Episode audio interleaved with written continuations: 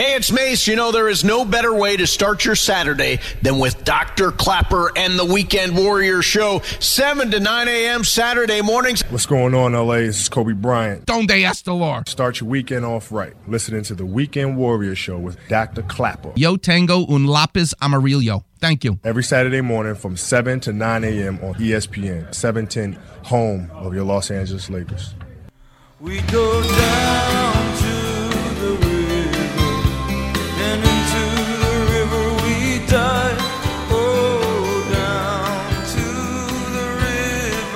Welcome back, Weekend Warriors. Talking to the great Scott Shepherd, a writer, a writer of television, and now a writer of books, novels, mysteries. Tell us more, Scott, about the transition of going from writing TV to writing a novel. Um, well, I mean, it's funny because I, like I was saying, I, I've always read like these kind of books, um, but I fell into television and loved it, and, and still am working on it. Um, and what you know, the thing about television, which I, you know, and the, and the, class that I teach with my uh, partner, uh, professor writer uh, Cindy McCurry down in Texas, is um, it's a it's a writers' room class. It's about how we replicate a room to show how writers work together on a television show in a writers' room. And television is a you know uh, as wonderful as it is, it's a collaborative process. You know, if you're a writer, you know, I, what I one of the first things I teach, you know, these you know students is that you have to be there for your fellow writers as a staff. You're putting together 13 episodes, 22 episodes of a show, and your episode, if you're running number five, is only as good as number four or number six is, and you have to be contributing to everybody because you're all sort of working together.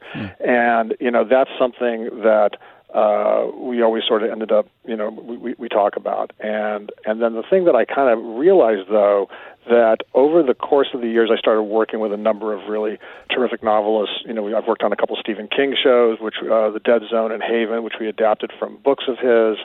Um, Harlan Coben, big bestseller writer. We developed stuff together, and I became I met more writers, and I really had this desire to write novels. And then I used to be the person because structure was always something pretty simple for me.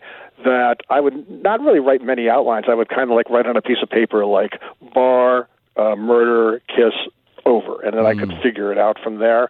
But I started writing these longer and longer outlines in prose, these 40, 50 page outlines, which I could see I was kind of yearning to, you know, kind of just be able to write the novels that I read. And and the thing that I learned, the big difference between writing television and writing, you know, books was I used to say that if I ever was going to do my autobiography about television, I was going to call it "It's Not a Radio Show," as opposed to the radio show we're on, right? because literally, it's there in front of you. When I started writing novels, uh, um, I kind of realized, wait a sec, it is a radio show. It's, You know, you have to describe everything, which was great for a writer. I mean, I got to be able to really kind of really dig down and start to do that. So I wrote a couple novels um, about four or five years ago, a noir thriller that became a horror book, and then an apocalyptic western. But I always had wanted to write you know, a thriller, a mystery, and you talk about where do ideas come and they sit. And so the book that's coming out on Tuesday, my third book, but my first mystery thriller, uh, and it's called The Last Commandment, is an idea I've actually had in my head for like 30 years, but I never got around to doing it. I used to say, as writers, I always have lots of ideas. I just have to get to them. It's kind of like um, they're planes on a runway, and I'm the person in the control tower going, okay, you're up next. Now you can finally deal with this one. It's almost, I mean, if I were to give a clapper vision to your journey, you start out in television and writing for TV, as, as you describe how collaborative, you're on a basketball team where you have to wonder where the big man is, the point guard, pass the ball, move the ball, that there's other players on your team to win the game.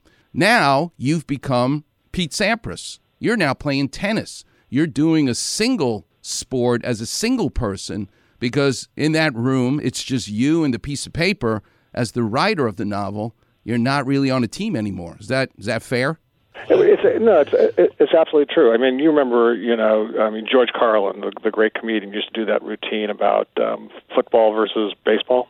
Uh, how he would sort of say in football it's sudden death, and in baseball it's extra innings, and you know, and he says we play in a stadium, you know, in football, and in baseball it's like because we play in the park and just want to get home, uh, you know. And I kind of realized that writing for television is like football and basketball. Use a sports analogy in the sense that you know it's a very controlled, um, you know, an hour television show, a half. I did drama, so I do drama, so it's an hour or a two-hour movie.